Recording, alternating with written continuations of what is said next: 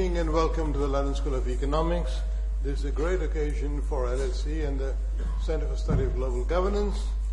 We have a real star-studded cast, uh, and uh, I'm not going to take too much of your time and uh, move straight on.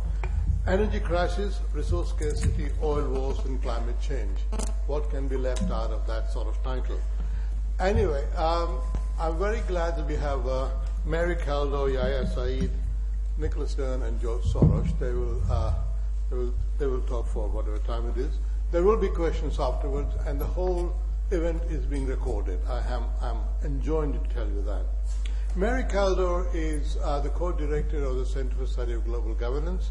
She has done work on a variety of topics, including the arms trade, uh, new wars, uh, energy, uh, and she has a distinguished record as both an activist in human rights as well as a great scholar. Mary Kaldor.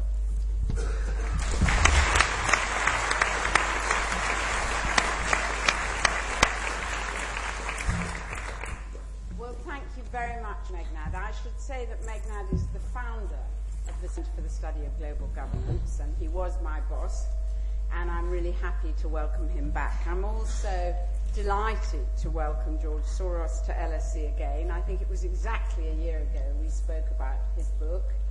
And of course, and the size of the audience reflects the interest both in him and in the topic. And of course, I'm very, very happy that we've got Nick Stern here.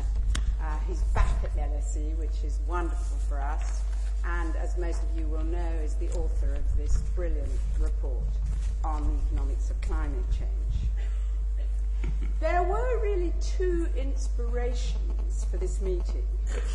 Uh, one is the book, which there should be copies of lying around, on oil wars, which has had a very long gestation. I, I, I just want to tell you a little bit about it because the origins of the book was that I got an invitation to the BP Christmas party. And the BP Christmas party at that time took place in the British Museum in the room where the Elgin marbles are. And it was very, very nice. I was wandering around drinking delicious champagne and all sorts of things, and I didn't know a soul. So finally, I went up to somebody with a big BP notice on his lapel and said, I don't know anybody and I don't know why I've been invited. And he said, Well, we invited you because we've decided that BP is going to become a human rights company. So I thought this is fascinating and we should have a research project on what it means for an oil company to be a human rights company. And that's the origin of our project, which we sought independent funding for. We didn't want it to be funded by an oil company, so it was funded by uh, the Ford Foundation and the Rockefeller Foundation. We did actually, BP did help us in one respect, which is that we had a conference when we completed our case studies, at, to which we invited oil executives to comment on our case studies, and they helped us with that. So we're going to talk about that. But the other, um, and it's partly as a result of our work on oil that Yahia here became the director of Iraq Revenue Watch, which uh, is part of the Open Society's Revenue Institute, which he and George Soros will talk about. And now he's going to be director of Middle East Revenue Watch, which will be based at the centre. So they're going to talk about that too. The second inspiration was actually George's book and his speech here last year.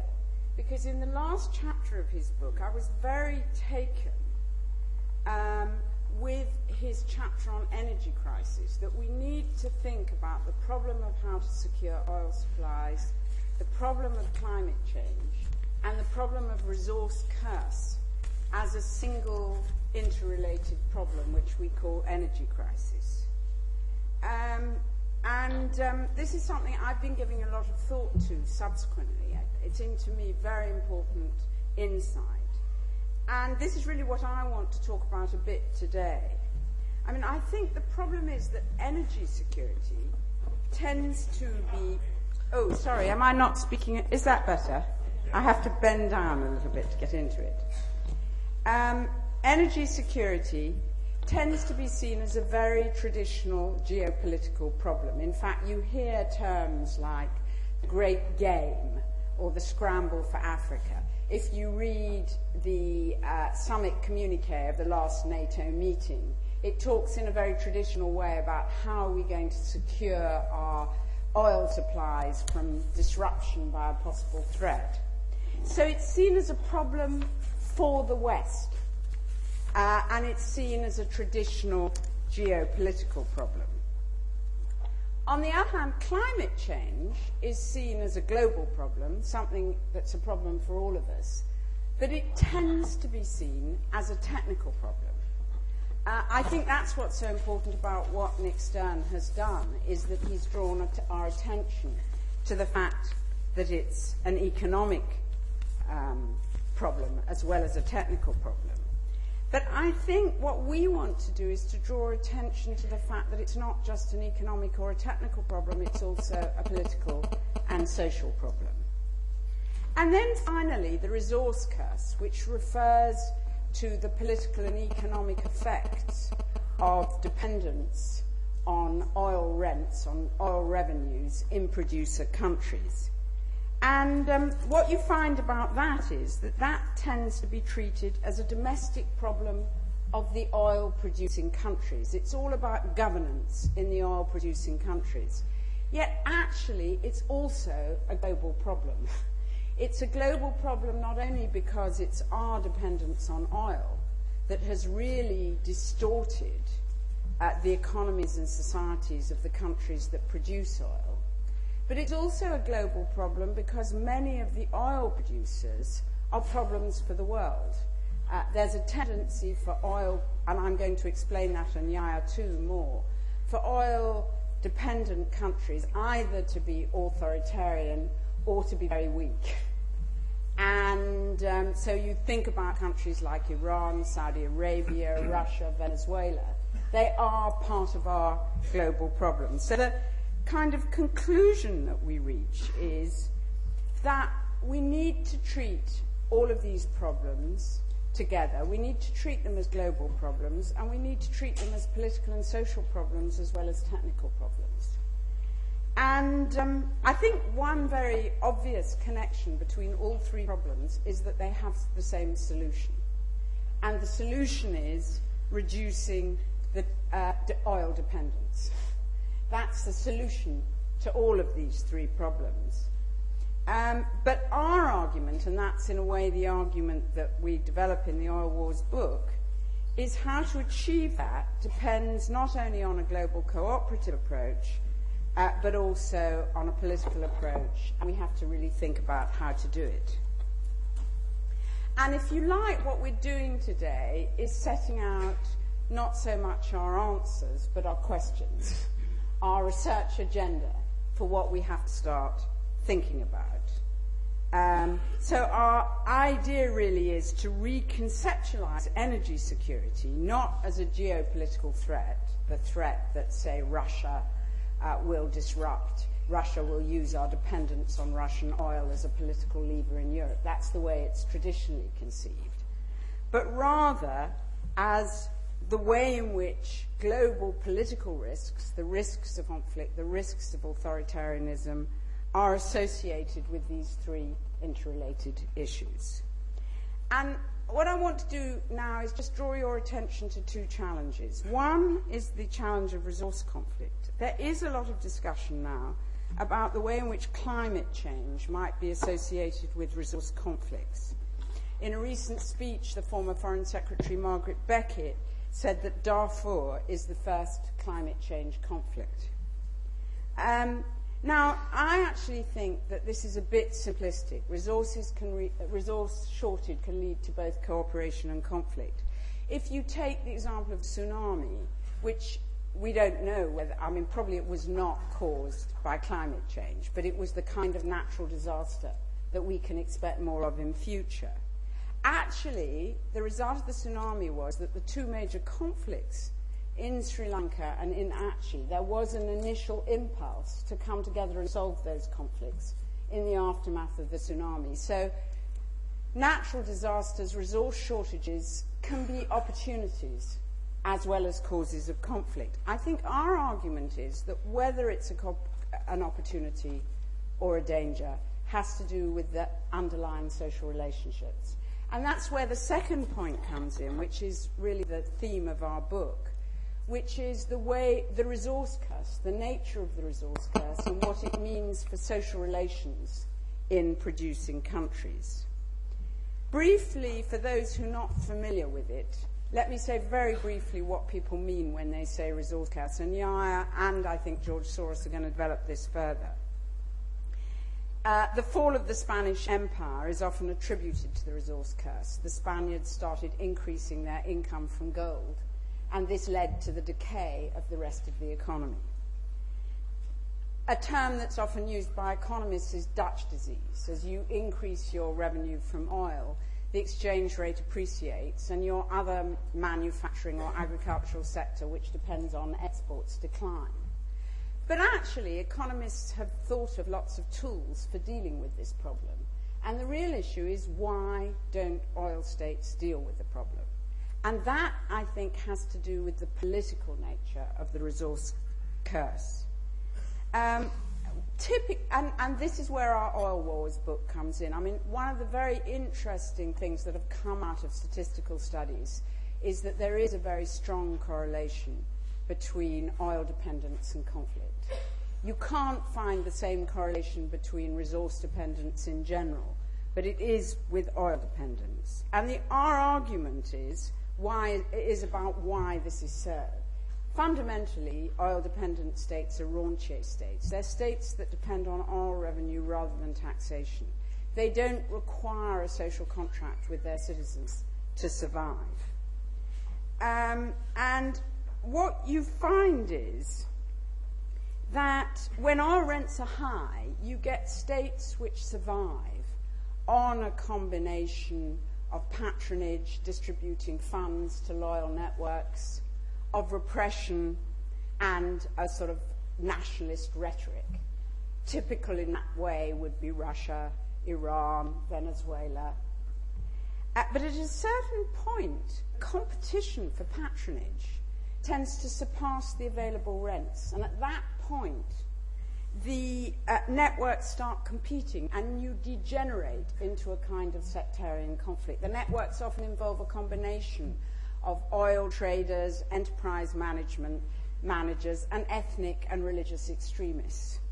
And eventually, uh, it can degenerate into a kind of predatory political economy in which people gain access to the oil rents through fighting and they finance their fighting through oil rents. And this is what emerged very strongly from all of our case studies. I'm not going to tell you all about all of them, but for instance, in Colombia, it was absolutely fascinating the way different warring factions use different mechanisms for access to oil rent, from blowing up pipelines to taking oil workers hostage to controlling municipalities where oil was based, a whole lot of, through smuggling, all these different mechanisms operate. In Nigeria, we found, in the Nigerian Delta, that this sort of rent seeking culture then eventually co opts civil society and even make those who are opposed to this kind of culture somehow accomplices. So, um, so oil wars, and this is where I'm going to end really. Um, oh, and oil wars of this kind are really the main risk, it seems to me, the biggest risk associated with the energy crisis. Um, uh, you know, to come back to Darfur, I actually think a better explanation for the conflict in Darfur is the character of the Sudanese state.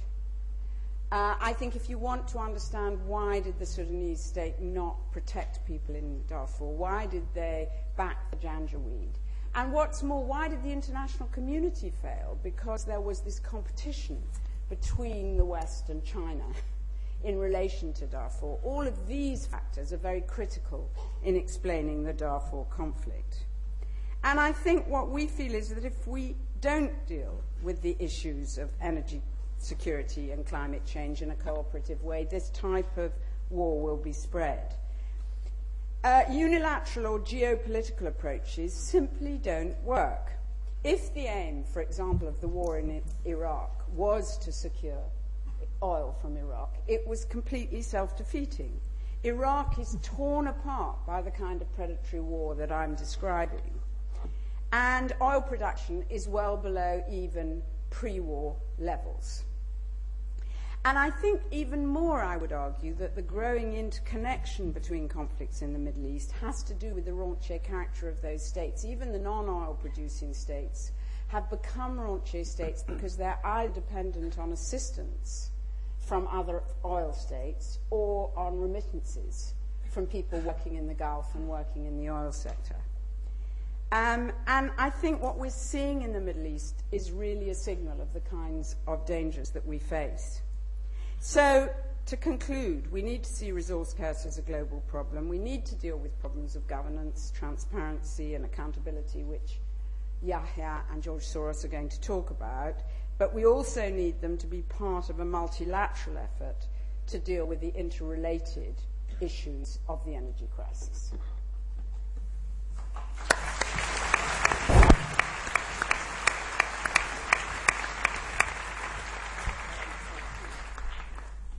Thank you, Mary. Uh, the next speaker is uh, Nicholas Stern, who has done many things uh, in his uh, distinguished academic and non-academic career.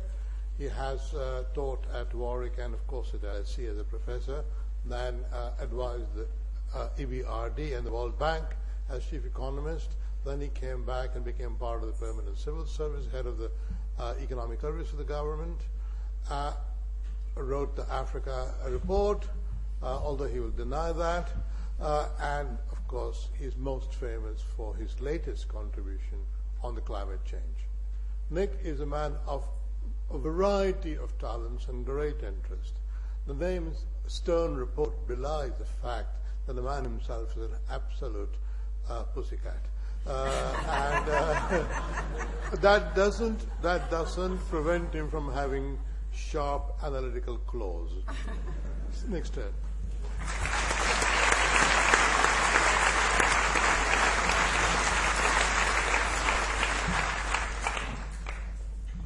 It's just as well our friendship goes back 40 years, but I'll see you afterwards. um, I want to say something about the links between the phenomenon of the accumulation of greenhouse gases and energy and conflict something about the links between the instruments we might use to control the accumulation of greenhouse gases and the links between those instruments and energy and conflict. And finally, I'll say a few words um, which are about the opposite of conflict, is how you put a global collaborative deal together to have some chance of um, dealing with the flows of greenhouse gases, which, if left under business... Yes. Um, can you hear me? Can you hear me at this uh, volume, or do you want me to louder? Okay. Look, um, if, if I lapse into inaudibility or incoherence, can you gesticulate in a, uh, a pretty powerful way? So I'm going to talk about the phenomenon and the links between uh, energy and conflict, about the instruments we might use uh, to attack that phenomenon, and the links between the links between those instruments and energy and conflict. And I'll say something about the constructive side, the collaborative side, the opposite of conflict. How do we put a global deal together in a way that might stick? Well, first, let me say something very briefly about the numbers. I'm not doing fancy science here, just a bit of mental arithmetic. We argue in the review that you, as a world, we as a world, ought to be looking for a stabilization of the stock of greenhouse gases in the atmosphere somewhere between 450 and 550 uh, parts per million of CO2 equivalent. It's the stock that traps the heat, that warms up the earth, that causes the climate change that brings the crises in terms of storms, floods, droughts, and sea level rise. So it's the stock that's causing the problem. It's the flow each year that builds up into the stock. CO2 in particular stays around for a very long time, so once the stock is built up, it's very difficult to run it backwards. Why 450 to 550? 550 as a stock would give you eventually a temperature increase um, relative to pre-industrial times with a 50-50 probability of being above or below 3 degrees centigrade. In other words, 3 degrees centigrade uh, would be your best estimate if you did stabilize, but there's a big probability distribution here. It's a 50-50 chance of being either side. Significant probability if you stabilized at 550 of being above 4 degrees centigrade, and a small probability under some models of being above 5 degrees centigrade. Those are very serious risks just on 550. 5 degrees centigrade is an enormous number. The difference between where we are now and where we were in the last uh, ice age, 10 to 12,000 years ago, is 5 degrees centigrade. Most of, uh, North, most of uh, Canada, some of North America, and much of Northern Europe would have been under uh, a, few hundred a few hundred meters of ice. It changes the way in which uh, you can live. The change, it changes where you can live. So those limits which we suggest in the review are quite, as it were, risky already, 450 to 550. Um, and many people would argue that 550 is much too high a target for stabilization. Why did we suggest that range? Well, partly because of the risks I've just described, but also from where we start. We start at 430 parts per million of CO2 equivalent, already very close to that range, and we're adding about two and a half parts per million a year. And that two and a half parts per million a year that we're adding is going up very quickly. Within 10 years, we'll be past 450. If we go on under business as usual for 30 or 40 years, with that two and a half we're adding each year increasing, we could easily add another 100 parts per million in 30 or 40 years, taking us up already very close to the top of that range. So it'll be tough to bring it back below 550 parts per million. Even tougher to bring it back down to 500 or so, even though there's a strong case that we should. So that's the kind of argument we put together for this kind of stabilization range. We're already very close. Being at the top of the range would be very risky. It'll be tough to get much below that, but there's a strong case for trying. So that is a very crude sort of summary of the kind of logic of that target range. Now, what does that tell us then about um, energy? It tells us, and uh, carbon emissions, it tells us that carbon emissions have to peak, to, turning to the flow now, away from the stock, it tells us that carbon emissions have to peak within 20 years and then start to decline pretty sharply after that. What does that tell us about oil and coal? The key polluting oil, gas, and coal, the key polluting hydrocarbons, it tells us that there's way more hydrocarbons under the earth that are easily accessible than the earth can possibly tolerate. It tells us that running out of oil, for example, in some time in the future, cannot be the savior of the planet from the point of view of um, climate change. It has to be direct policy. There's no natural shortage market effect that's going to solve this problem. There's a lot of oil and there's a great deal of coal. So the, the energy shortage, or the hydrocarbon energy shortage route out of this one is simply not a route out of this one, and it's very important to be clear about that. The second thing I want to draw attention to is the nature of the kind of conflict that could result from climate change. And in my view, it's in large measure about population movement. If we started to see temperature increases as we could under business as usual, rising to 3, 4, 5 degrees centigrade above pre industrial times, populations would start to move. And when populations start to move, then conflict is a real problem. This round of globalization that we've seen in the last 50, 60 years is very different from the globalization that we saw before the First World War. Before the First World War, we saw a great deal of population uh, movement associated with globalization. It's basically much less now. I think the world has become less good at dealing with population movement than it was, and I see no reason why uh, we can assume it's likely to get better. So if you run this forward 50 or 100 years, then I think it's population movement that will really be a very serious cause of conflict. Just as in the last ice age, any life had to be much closer uh, to the equator. It couldn't really be in northern uh, latitudes if you're talking about the northern hemisphere. In this case, if climate change runs forward, there'd have to be significant movements of population away from uh, the equator.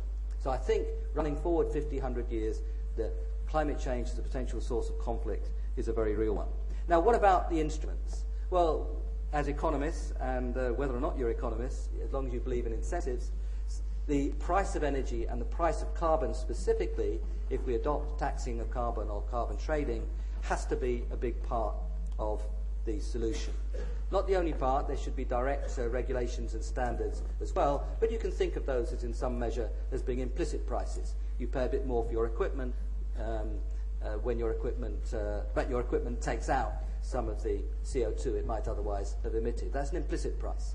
So prices, standards um, are going to be a big part of the incentive to cut back on carbon. Now, what effect will that have on oil prices if you take oil? obviously, there's more to it than just oil, but what effect would that have on oil prices? Essentially, what we've got is a commodity with a great deal of rents. And it's quite possible that this kind of price policy wouldn't have a great deal of influence on the price of oil which we face as consumers, but would be passed back to the oil producers and thus reduce rents. So it seems to me that those who now have those resource rents should be arguing not that climate change is no problem, what's all this fuss about, as some of them do. They should be arguing for very rapid technological progress in carbon capture and storage so that the commodity they produce can continue to be used, whether that be for uh, oil or for, um, or for coal. Or gas, of course, with carbon capture and storage is important too. So I think when you think about the kinds of instruments that could be used, you see a common interest actually in developing carbon capture and storage mechanisms so that the hydrocarbons can continue to be used to the benefit of the energy security and of those who are using it and to the benefit of the, uh, those who live on the rents. That story has not yet come, I think. People still see it as a conflict, as it were, between the energy uh, uh, users, and, sorry, the energy producers and those who worry about climate change. Actually, there's quite a strong common interest there. There are other possible conflicts, though, as well. There are possible conflicts between, um, for land, between biofuels and other uh, uses of that land, for example, for food and forests. That's why I think it's so important that we move to the second generation of biofuels, uh, things that can, crops essentially, that can grow on marginal land. Land which is hardly used in, uh, for example, in southern Africa or around the Sahara or in Central Asia. And if we develop the, these crops that can grow on much rougher land, whether it be biodiesel in the form of jatropha or um, switchgrass and the use of uh, that kind of uh, product for um, cellulosic ethanol, if we can't develop those second generation biofuels, then I think we will have a genuine conflict if we go intensively for biofuels between food and uh, energy. But I don't think we have to have that conflict if we push strongly for this second generation of biofuels. But they're only going to be part of the answer. It's going to be carbon capture and storage, it's going to be biofuels, it's going to be solar, it's going to be wind, it's going to be wave, it's going to be nuclear. There's going to be a whole combination of these things with different countries choosing uh, different things. But I do think that we have to look at biofuels very carefully. But when we do, I think we can avoid, with the right kind of biofuels, the kind of problem that I described and many others have described. But we have to do a lot of work to get there. Uh, we have to prove that these things work, prove what their uh, land using and water using consequences are likely to be. Now, let me move, or let me use one link to move to my last point about collaboration. If you think about a fixed stock of greenhouse gases in the atmosphere, we should not go beyond a certain level of greenhouse gases in the atmosphere, then there is, of course, conflict for that resource. That is a resource which is the maximum amount, as it were, we think that the, the, uh, the planet should be prepared to take over time of the CO2. Well, who emits that? So there's a potential conflict uh, between those who say are poor countries trying to grow and those are rich countries who've already filled up or close to filled up the atmosphere with the stock that it can stand. So that could be a potential conflict. And indeed, in a very narrow sense, it is a conflict because there's a, a finite resource, the amount of greenhouse gases that the atmosphere can take, and there's a, some conflict between who uh, uses that up, the little that remains from what's been used up already. But I think we can turn that and should turn that, and this is the last part of what I want to say, into a much more collaborative global deal. I think there's a very powerful case that if policy is good, that growth, energy security, and climate responsibility can live very happily together. There's no conflict, if you want to translate this into the terms of the European Union, there should be no conflict between those um, parts of the European Commission that are concerned with uh, growth um, and innovation, those parts that are concerned with energy security, and those parts which are concerned with the environment. You've got a different DG for each one of those in the European uh, community, and there was quite a lot of, as it were, uh, arm wrestling between the three. We can't give up growth or climate. Um, we can't give up, you know, we've got to look at energy security. Is that in conflict with growth? Those are the kinds of questions that were being asked. And one of the things that I hope we contributed in the report was try to, sh- to show that that is, with good policy, an artificial horse race. You can have good low carbon growth, growth with climate responsibility. And these are lots of opportunities which we and many others have pointed to. And a lot of the renewable sources of energy make you less reliable on imports. So moving to renewables can um, make you more energy secure. The only difference, as it were, the only potential conflict between those three things, which most governments declare for, are, um, would be uh, coal. Because coal is underground in many of the countries and does make you more energy secure, and that's why carbon capture and storage for coal is so important, because it's the missing link, if you like, between um, uh, the story, which is the missing link in the story, which brings those three things uh, growth, climate responsibility, and energy security uh, together. So, again, I think there are some policy measures, both technology and pricing, that we can see that can help resolve that kind of uh, conflict. Another collaborative part of the global deal is respect for what other people are doing. I mean, let me, I spend a lot of time in China explaining to them what the United States is doing in a positive way, and a lot of time in the United States explaining what China is doing in a positive way. I won't dwell on that, but just let me draw attention to one or two things that China is doing. China's reforesting, it's not uh, deforesting. China has an export tax on energy intensive industries. China has uh, very heavy taxes on um, SUVs in, uh, in Beijing. Um, China has a five year target in this 11th five year plan, which began about uh, a year ago, to cut the energy to output ratio by 20%. China is starting to get involved in a heavy way in all this story. But at the same time, China is opening one or two, depending on your source, coal fired power stations every week. So there are good things, but also some big problems. Now, you can run through the good things about the United States in this area as well as the problems there.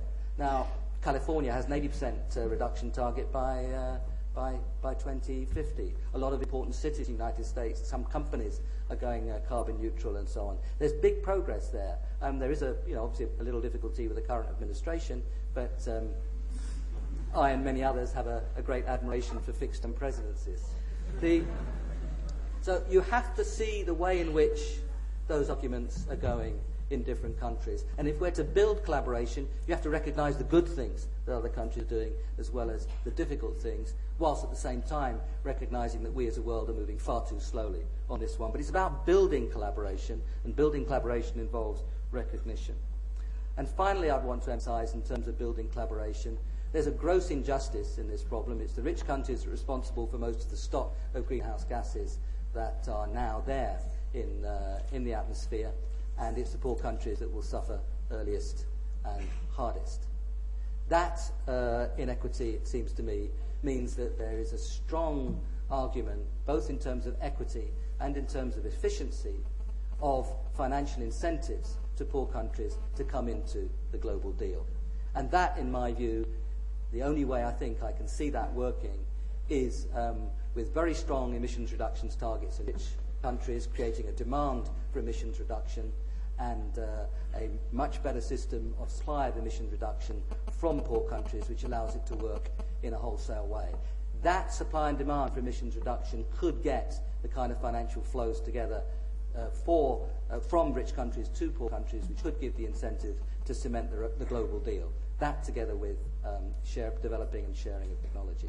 So I think there are a lot of potential conflicts in this story, but I wanted to end with uh, a very brief description of how we might to start putting that global deal together.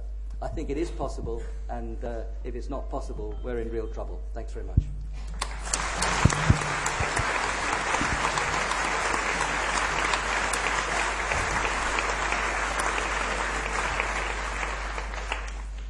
I forgot to add that Nick is now the I.G. Patel Professor of Economics at LSE, and he'll head the India Observatory. Now, our next speaker is Yahia Said, who is a research fellow at the Center for Study of Global Governance, and he's also the director of uh, uh, North Africa and Middle, Middle East uh, Revenue Watch. Yahia, uh, Yahia's family left Iraq in 1979 when Saddam came to power, and Yahia has a distinction of having written, contributed to a minority rights group report about what will happen in Iraq after the fall of Saddam before, before March 2003. He predicted more or less in very good detail all the various sectarian conflicts and, and score settling and things like that which are going to happen. Uh, the problem with social science is not that social sciences can't predict. The problem is that nobody takes it seriously. but, yeah, Said, thank you.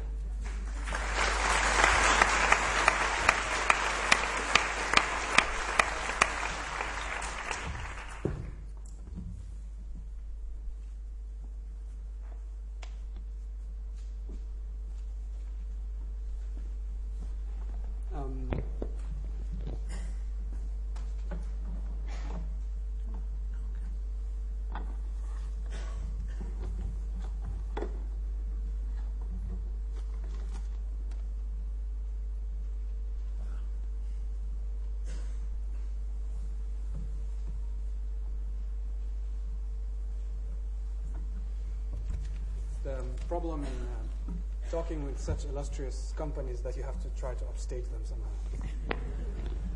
Um, Can you get closer to the mic? Yes. Um, I'm going to try to speak about the two occasions for this event, which is the publications, the publication of the Oil Wars book, um, as well as the, um, the project of uh, uh, on energy security in the Middle East that will be um, managed jointly by.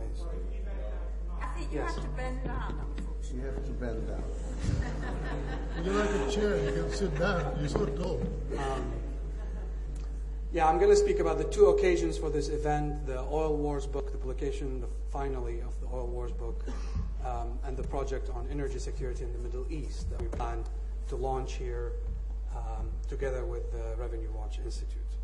Um, and um, I think uh, to speak about energy security, the best illustration for speaking about energy security uh, in the Middle East is the picture in front of you. Um, the red line was drawn by a certain gentleman called uh, Galust uh, Gulbenkian.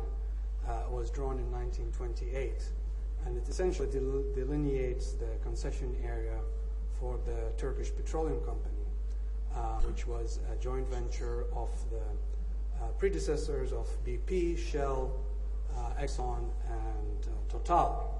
Um, and this was a, a, that was the basis really for the for the process of state formation that took place in that region uh, uh, in the following years.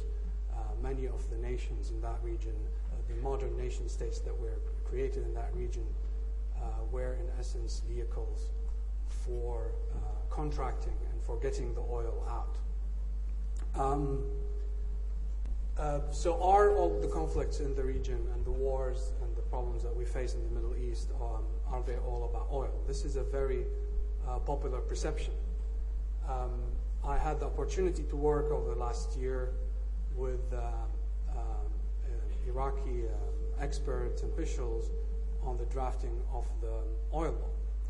Um, as it happens, that law is, is, is, is is a step forward for the Iraqi political process. It has very strong transparency um, uh, provisions um, and accountability provisions. It has it moves away from the out of control decentralization envisioned in the constitution um, and sets the stage for a more coherent management of the oil sector for the benefit of all Iraqis. Um, I was very proud of that achievement, and I called my mother, who is a bona fide Iraqi nationalist, to tell her about that.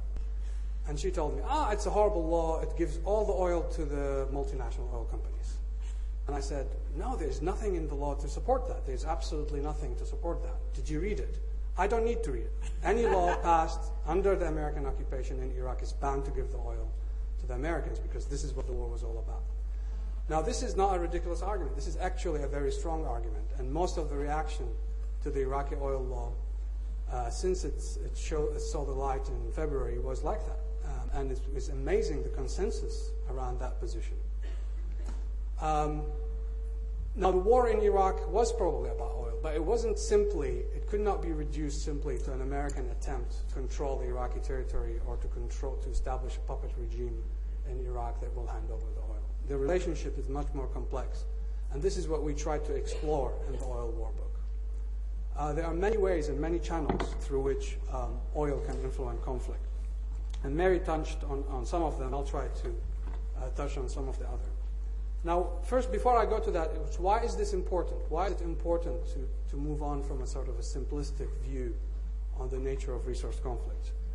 Um, as it happens, at this geopolitical view of, uh, about resource conflict, which is shared uh, both by opponents of the war and by proponents of it, uh, at the end of the day, this, this U.S. administration does share some of the positions as the Cheney uh, Energy Task Force indicated of trying to secure supplies of oil through force if necessary.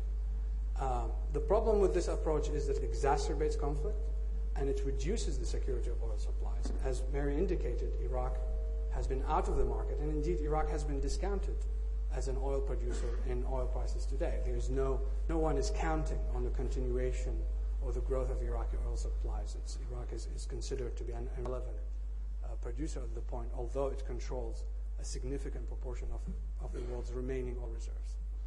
So this approach, this geopolitical approach, has, has consequences, and it has dire consequences for stability of oil supplies and stability of states and oil region. Um, there are many other channels, and, and, Mary discussed some of them, and these are the, the ones that we go through in detail in the book. Uh, one of them is the petro-state argument, uh, which, looks, which, uh, which looks at the relationship of dependence on oil rents and the nature of the state as it forms. Uh, the other is the one about greed and grievance uh, which is the competition by non-state actors for, uh, for resource rents. Um, these three approaches or three levels of relationship uh, reflect uh, three ways of competing for resource rents. If you like, the geopolitical approach is a competition between superpowers for resource rents and between nations. Um, the petro-state approach looks at the competition for the state to capture the state as a way of capturing resource rent within resource-dependent countries. And then the war economy and the greed and grievance arguments looks at competition between non-state actors uh, for the capture of resource rents. Now, these are not alternative approaches. Indeed, what we found out in the book is that they are actually linked to each other and they form a resource-dependent cycle. The time of that map, of that chart that you look at, was a moment in the cycle where actually competition for resource rents was state building, was stabilizing. It was the end of World War I, the collapse of the Ottoman Empire. And that deal to divide the spoils, if you like, of that region led to the emergence uh, of states in that region. Indeed, that process was not negative altogether. The years following that, that deal in 28 saw some of the real state building that took place in Iraq, the building of robust machinery of government. Uh, a petroleum board was established that took over 70% of oil revenues and had a very restrictive use to prevent oil from crowding out agriculture and to use oil revenues in a way that builds the fertility of the land, as they said at that time. Many other states in the regions were, was, were created in that time as well.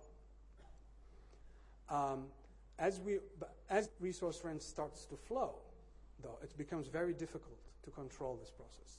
What happened in Iraq, for example, is immediately nationalism grew on the claim that Iraq should capture more of the resource rents that it generates and have more sovereignty over how these rents are used.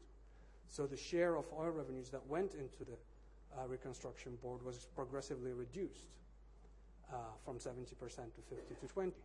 Ultimately, the monarchy was toppled and Iraq moved on to nationalize oil and, and moved into what we call the petrostate stage, which is what Mary described took place in Venezuela, Iran, and elsewhere. And we are seeing a resurgence of that of that model uh, on the back of uh, higher oil prices. And the petrostate uh, element, you see that under the pressure of under the pressure from the society itself, from groups within society to capture resource rent, the state resorts to a dual policy of repression and patronage. The state's relation with the, with the public is built on two elements a stick and a carrot. Um, there is no that complex uh, social contract. But even that is not a sustainable model because what you see is a it depends on high, high oil rents, high prices. Venezuela can afford what it's doing today because of the of the level of oil prices. Iran, even with a high level of oil prices, is barely managing to sustain social peace, as we see from the from the oil and gas riots. So the petrostate model becomes less sustainable. It also becomes less sustainable under globalization because it's much more difficult to keep, uh, to sustain an authoritarian regime. And, and, the, and the margin of freedom for state action in the economic area particularly becomes smaller and smaller. So what you have is you have these countries, states lapsing into the predatory stage and into the state collapse stage. Um, and the, the, predatory stage is where you get when you get these senile states. Iraq, on the eve of the war in 2003, was a particularly senile state. The, the ideology has been stripped down. Uh, there is not enough resources for patronage or for repression, and the state is barely holding together uh, on the basis of, of, its, of the past uh, construction. And that was the moment when the United States chose to invade Iraq under a model of an old war under a model of a geopolitical competition for oil.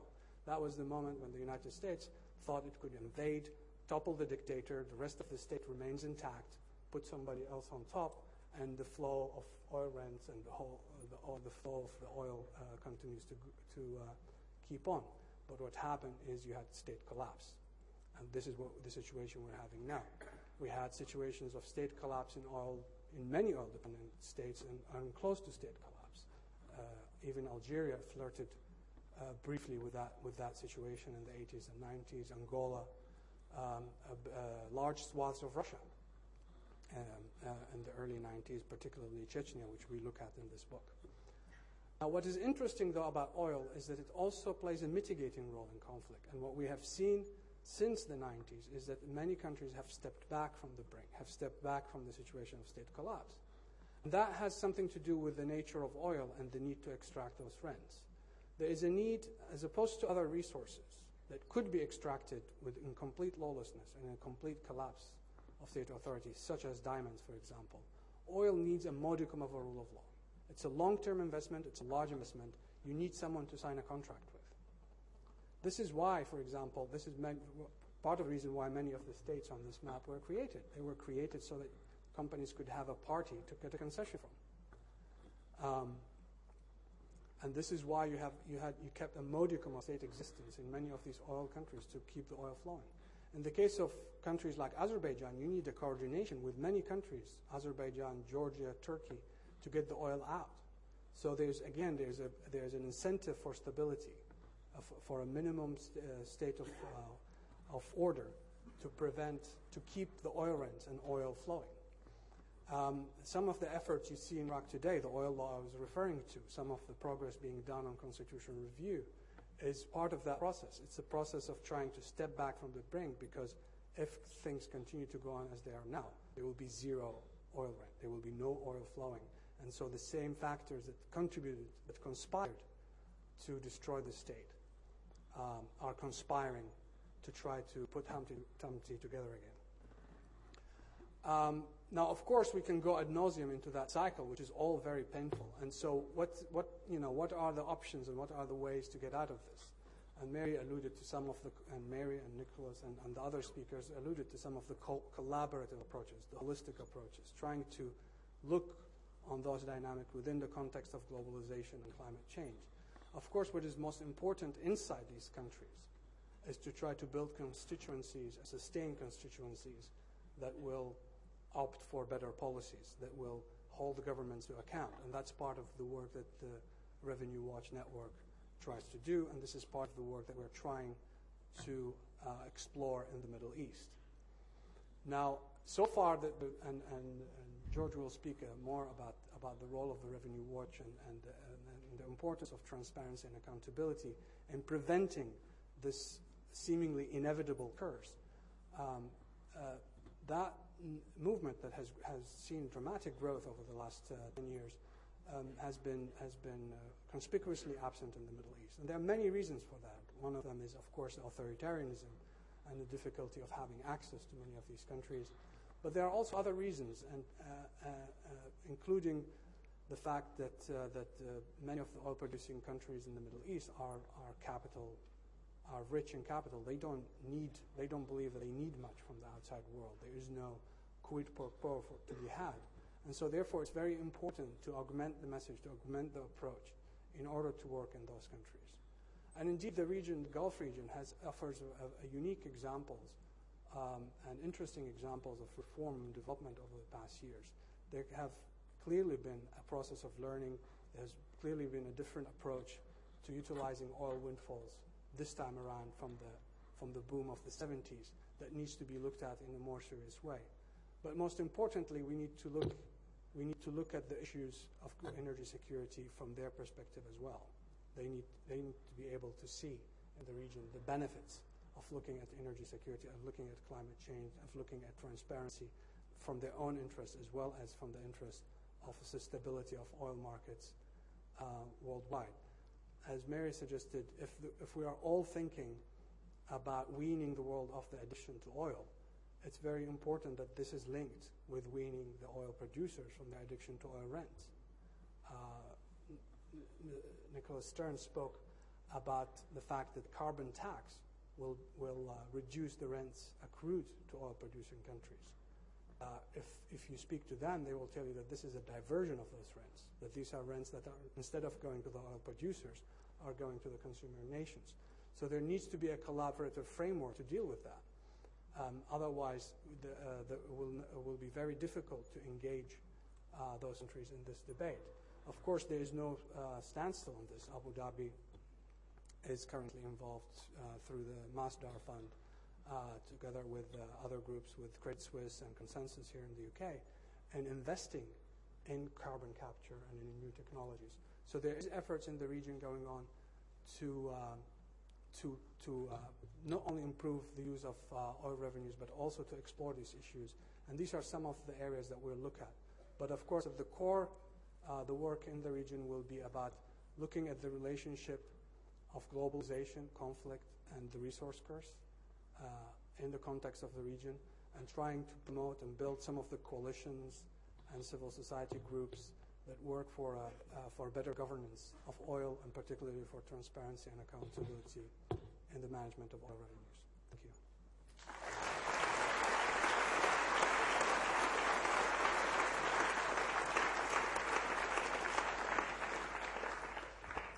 George Soros is an LSE alumnus. I start with that first because it was at LSE that he absorbed the teaching of Sir Karl Popper, who was a great LSE icon and one of the great philosophers of the 20th century.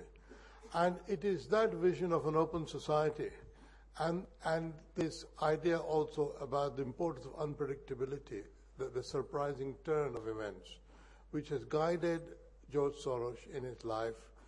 He has written some marvelous books. They're very, very good read. He's a, he's a deep thinker about philosophical questions, and he's also made some money along the side, like George Soros.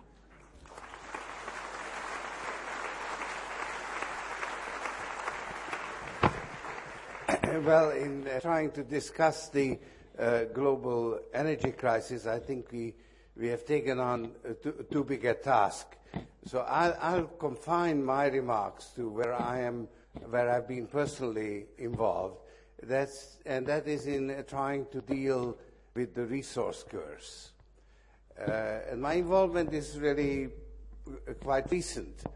It was started really in 2003 when um, one of the NGOs that we support, uh, Global Witness, came up with an idea. Global Witness is a small uh, think tank uh, activist uh, group.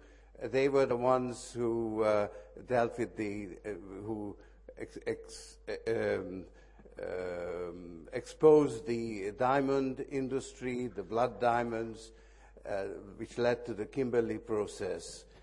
Um, and they wanted to, uh, their idea was to get the oil companies to disclose uh, the payments they make to the various governments. Then uh, those payments could be uh, added together, and the governments could be held accountable for how they spend the money. So uh, this would uh, really get at the, heart of, the resource curse, which is basically an agency problem, because the resources belong to the people. But the governments or the people uh, who control those resources tend to use it for their personal benefit and not for the benefit of the people to whom those resources belong. We, we uh, launched a, a campaign called Publish What You Pay, which got a lot of support from civil society, uh, be, and because it really uh, sort of uh, played into the sentiment against multinational corporations. And the multinational corporations are very sen- uh, sensitive because they sell to the public. So are, uh, there, is, there is a point of leverage for civil society. But actually, I could see right from the beginning that that was not uh, where we need to go. This is just a stepping stone because in actual fact, you can't get all the oil companies uh, to disclose because not all oil companies are public. Uh, are the national companies involved and private companies.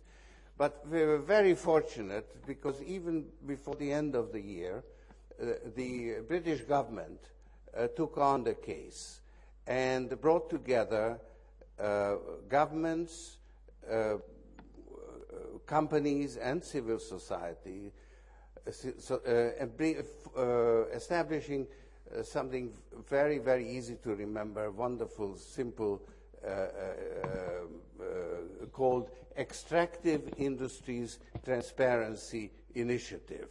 It's, it's easy to remember, and I'm sure you have all heard about it. but actually, it has it has really produced some, some very interesting results because it, uh, it required all companies uh, to, um, uh, to disclose, not just all, all, all uh, uh, mining companies as well, the payments they make, and it, it required uh, um, governments to um, provide an account of the monies they receive so it established certain standards of, of transparency. And uh, uh, uh, we have supported civil society in monitoring the performance both of corporations and, uh, and governments. And that led to the establishment of Revenue Watch uh, institutes in countries like Azerbaijan and, and Kazakhstan. And for instance, in, in Kazakhstan, um, I think it was Global Witness or some other organization that uh, established that there was a very, very large uh, bank account in Geneva in the name of the uh, president of uh, Kazakhstan. Uh, and when that was disclosed, the president said, Well, I'm holding this money uh, for, for, for, for, the, for, for the country. And and actually established a, a, an oil fund. So there is now an oil fund, and that money is in fact uh, now uh, um, um, managed in a, in a transparent way. So it's quite, a, quite a, an accomplishment. Global Witness was also very good in, in tracing all the various uh, uh nefarious transactions that were taking uh, place in Angola. Um, but perhaps uh, the country where the greatest results were achieved was in Nigeria, uh, where President Obasanjo, in his, uh, in, in, in, his second term, uh, when he was re-elected, made this a, a priority and brought back a uh, an official, of, a Nigerian official of the World Bank, to be the chief um, economics minister uh, and uh, introduced transparency uh, engaged uh, accountants and auditors to look at the, uh, the uh, payments that the country receives. And there were some low, low uh, hanging fruit that could be picked in increasing those payments. And then they, they published the monies that they received, and where, since Nigeria is a federal state, most of the monies pass through to the states. So what the various states and local governments received, and that the, the foundation uh, published that in newspapers, so people could ask, where is the money? Uh, because a lot of that money had uh, disappeared. And so out of that came a number of impeachments of, of, of governors. So really, uh, in, in space of four years, uh, great progress was made. Unfortunately, uh, you know, we are all human, and uh, President Obasanjo didn't do so well in, uh, in um, arranging for free elections. But uh, the, the, elections that have taken place are anything but, uh, but acceptable. Uh, but nevertheless, I am hopeful that the gains that have been made will, will not be lost in, in Nigeria. And in other countries, in Azerbaijan, for instance, which is not a paragon of virtue as far as democracy is concerned, the, the, because the lead government was British Petroleum, and I must say that uh, under Lord Browne, uh, British Petroleum was genuinely devoted uh, to uh, transparency. Um, the, the receipt of the oil revenues is transparent, and there is an oil fund which, uh, which again, has very transparent accounts, although there's a lot to be desired about the way the money, once, once it comes out of the oil fund, how, how the money is then spent. Um, in, many, uh, in many countries, the Revenue Watch Institute uh, could uh, make some contribution helping the governments uh, with information.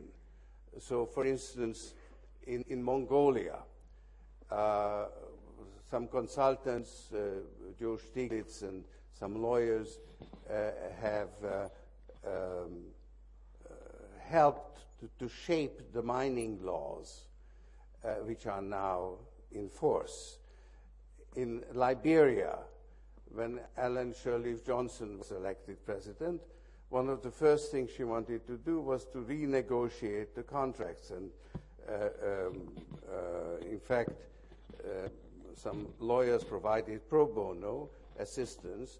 As a result, um, a major contract with Mittal uh, was renegotiated, which will help the development of Liberia. Uh, so a, a, lot of this in, in, uh, in uh, Timor, uh, East Timor, the Norwegian government provided support to the uh, Timorese government in negotiating with the oil companies. And actually, uh, the Norwegian government is one of the supporters of the Revenue Watch Institute, which has now been established as an independent institute, separate from my foundation network, and is, is supported by other foundations uh, as well. So, this to me has been actually a, a, considerable a remarkable success story because a relatively short period of time, a lot of progress uh, was made. Now, uh, there's a lot more that, that can be done and will be done in establishing standards, but it's not going to be that easy. Uh, the, I think that the major uh, problem now in, is the competition uh, for oil concessions, and particularly the entry of China uh, into Africa and Central, uh, um, Central Asia.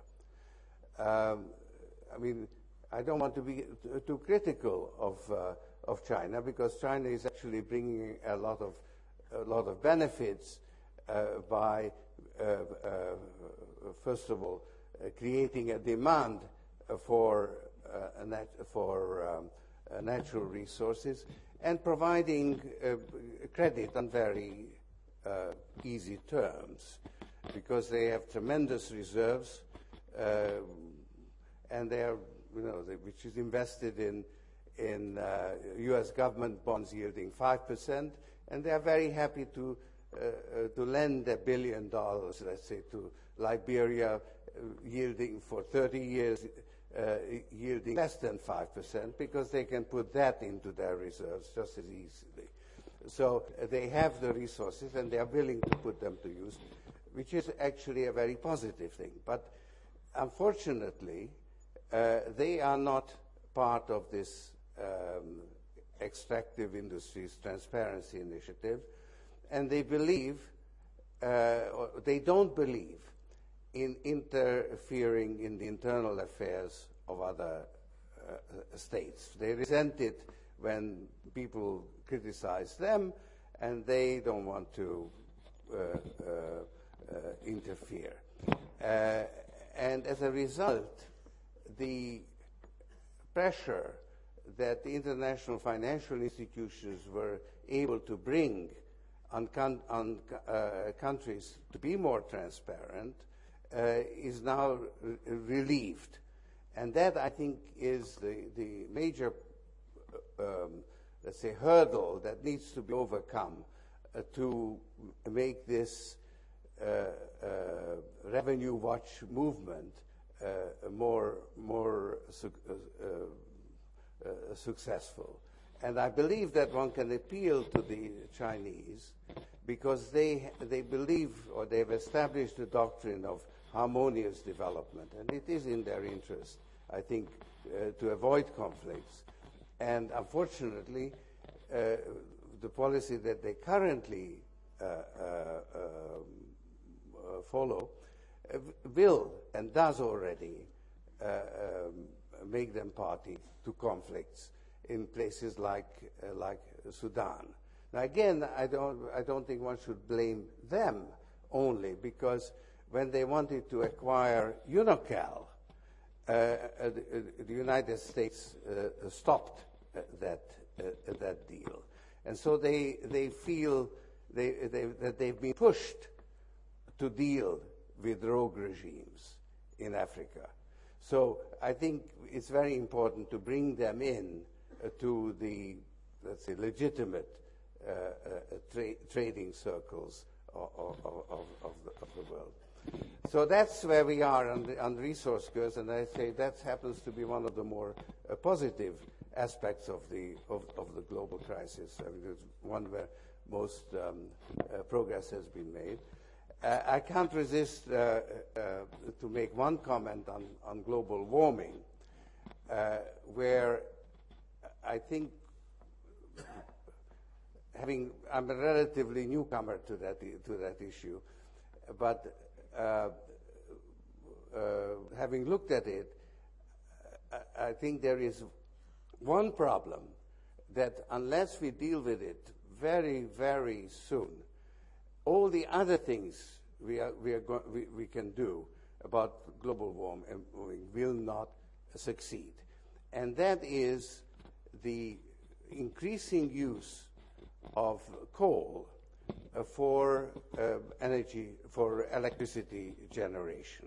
Because coal is the cheapest, and it's also the most attractive if, from the point of view of energy security, because uh, China, India, and the United States have very large domestic resources. So, as, so as, uh, as, as, Nick Stern mentioned, uh, China now um, completes two new electric power, uh, power stations a week, if I'm, if, I'm, if I'm correct in that.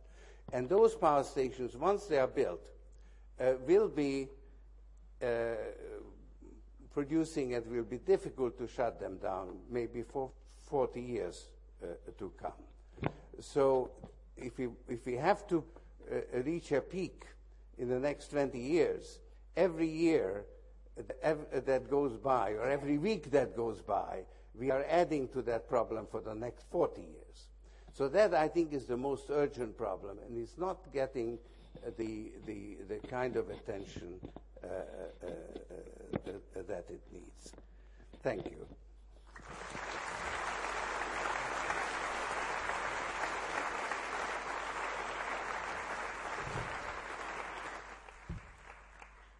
Thank you, thank you, George. Uh, time for a few questions, but all questions have to be short and not summaries of what people have said, whether we agree with it or not.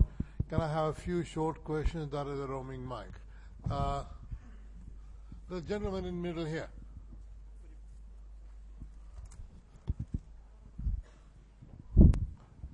Uh, my name is Caesar. I belong to LSE as well. Uh, first of all, I should like to say thank you to all the panel. Ask the question. Yes, I'm asking a question. Um, the first question is to Mr. Nicholas St- One question. Uh, the question is um, who bears the cost of environmental cleanup and uh, what do member countries or businesses do in the same regard? Thank you. A gentleman there.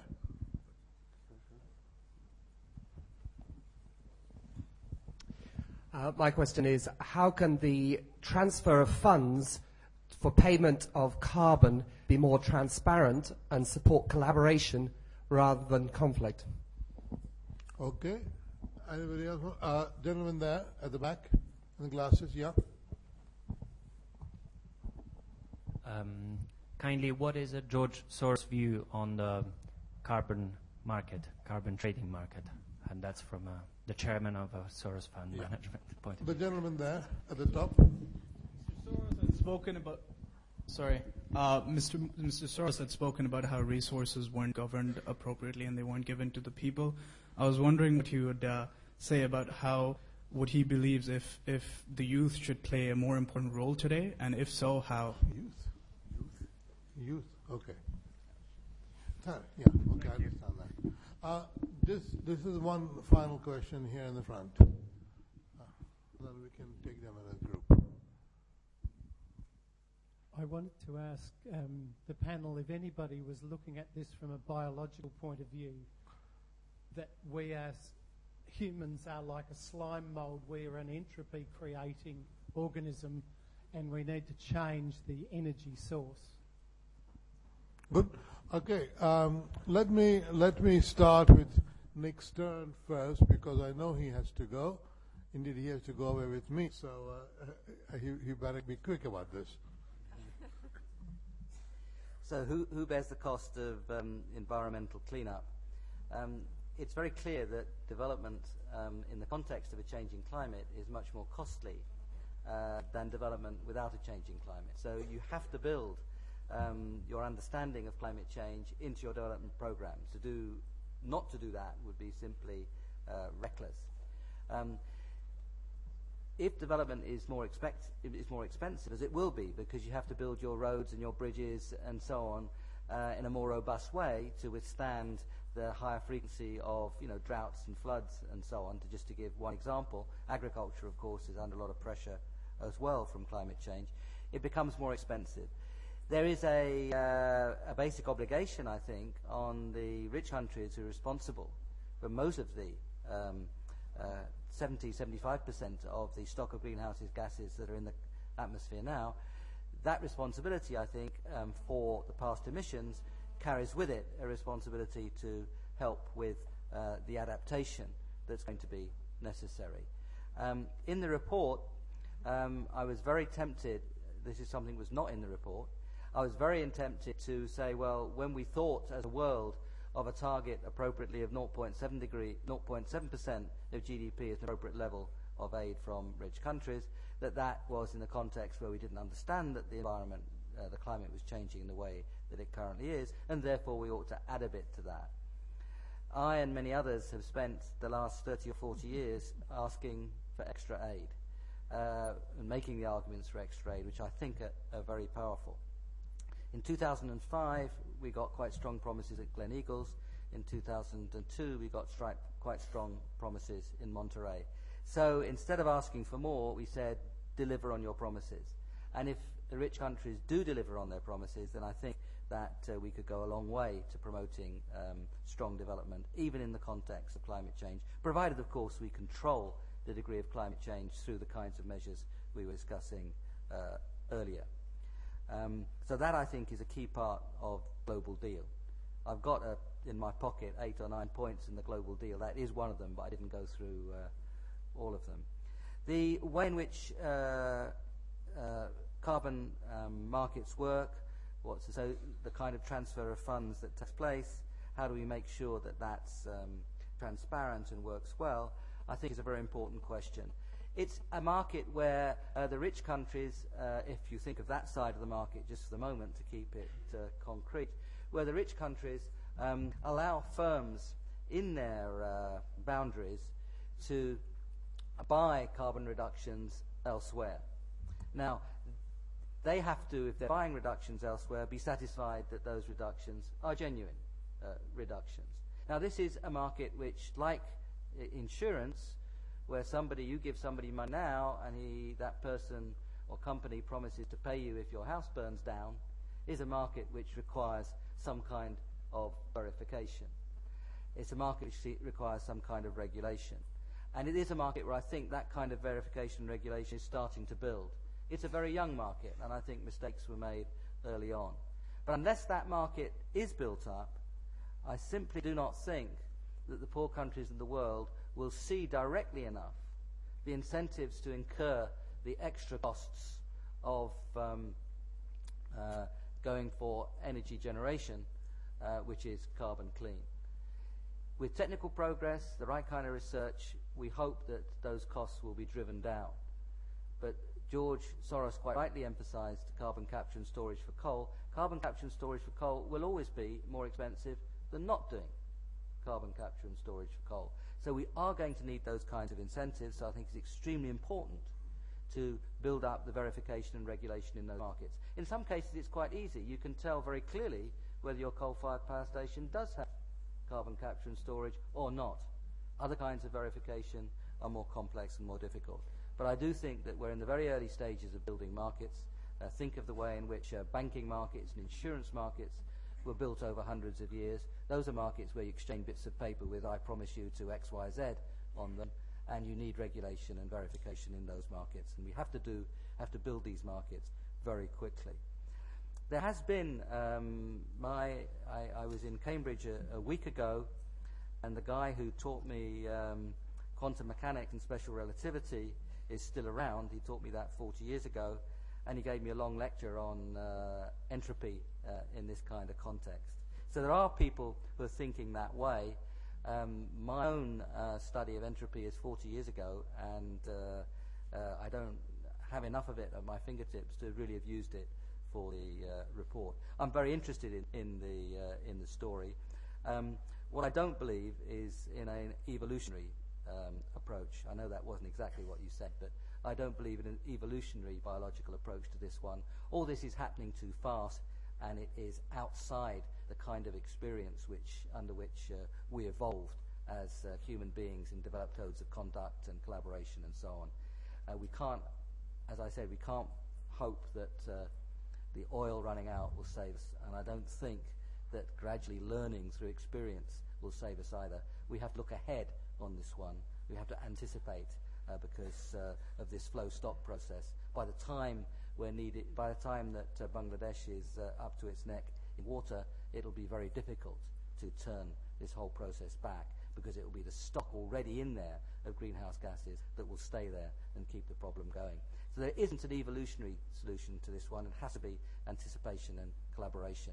But if you've got some entropy models in your pocket, I'd be delighted to uh, have a look. George? Uh, well, I'd like to uh, largely echo what, uh, what Nick said. Uh, there is actually no substitute for coal uh, for electricity generation uh, uh, other than co uh, coal, uh, because coal is the cheapest and the most abundant. And even if you have nuclear and all those other things, they can't actually make up for the quantity that is currently planned to be used in, in, in, in, from coal. So you do need to take the carbon out of coal, and that costs money. And therefore, you have to put a price on carbon. Uh, uh, now, a carbon tax is unpopular politically. It's uh, certainly in America. It's a, taxation is a dirty word, um, and probably here too. Um, so therefore, cap and trade is much more uh, sort of politically acceptable, and that's the direction it's going. But uh, the trouble with, uh, with, with um, cap and trade is that it's, it, the system can be gamed. And actually, that's why uh, uh, financial types uh, like me find it very attractive because it offers great uh, potential uh, profit opportunities. So it would be much more desirable to have um, a carbon tax, but it's mu much more likely that we'll end up with a, a, a cap and trade that can be actually converted into a tax by, by auctioning the, uh, uh, the licenses rather than distributing them uh, uh, free. Now, there was a question about payments in connection with carbon, I, I, thought, but I should have mentioned in connection with the resource curse that one of the most promising areas is, is, is uh, transparency on, on, on payments. And the recent experience uh, in connection with um, uh, terrorism and now most recently uh, with North Korea uh, shows that this, and in, in Iran also, the financial sanctions have really been biting. So uh, that's a very promising field to pursue in dealing with the resource curse. And as far as adaptation is uh, concerned, I agree that it will be difficult to develop fins uh, by the time uh, Bangladesh is underwater. Okay. Uh, I, I, I have to apologize. I have to go. Mary Kaldor will take over uh, the chairing of this meeting, and I'm going to take Nick Stern away with me. Thank you.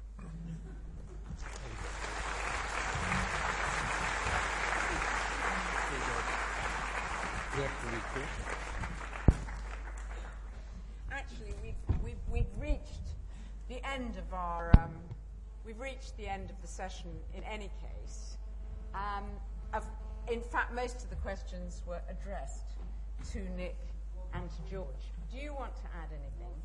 I think the only thing I would like to add is that when we think, I, I should have said that when we think about energy security, I think I said we're thinking about the global political risks associated uh, with um, energy supply, climate change, and resource curse. But I think we also have to think, and that's something that I think Nick made very clear, about the distribution of access to energy, about the very poor people in very poor places who have no access to energy at all. And that's a critical issue as well. But apart from that, our concern is very much with the conflicts associated with all these things, and this is what we'll continue to work on. And thank you very much, everybody, for coming. And uh, why, why, what are your grounds for asking the very, very final question? Well, I think we should just finish at this point. Okay, very quick, one sentence. Well, I, am just uh, wanting an answer which will be yes or no. And basically, my question is that after the petrol crusades, without spaceships, financed by petrol currency, can a world fund change for climate change? And can a world fund that saves your life change really what's going on around with avoid that critical point which we're already not doing too much to avoid? Uh, uh, did you understand the question? Well, uh, look, I, I, think you actually do need technology innovation fund to, to uh, oh, foster the development, let's say, for instance, uh, carbon extraction uh, methods, um, new forms of biofuels. So while you need a, certainly need a price on carbon, uh, you also need, uh, need some of the revenues from that to be used in, in a fund for developing uh, technological innovations. And if I can add, because that's back to our basic point, having a fund, using funds, and whether you use them well or you waste them really depends on the social relationships you set up for using them. And I think that's, in a way, the message that we want to get across. So thank you very much, everybody, for coming.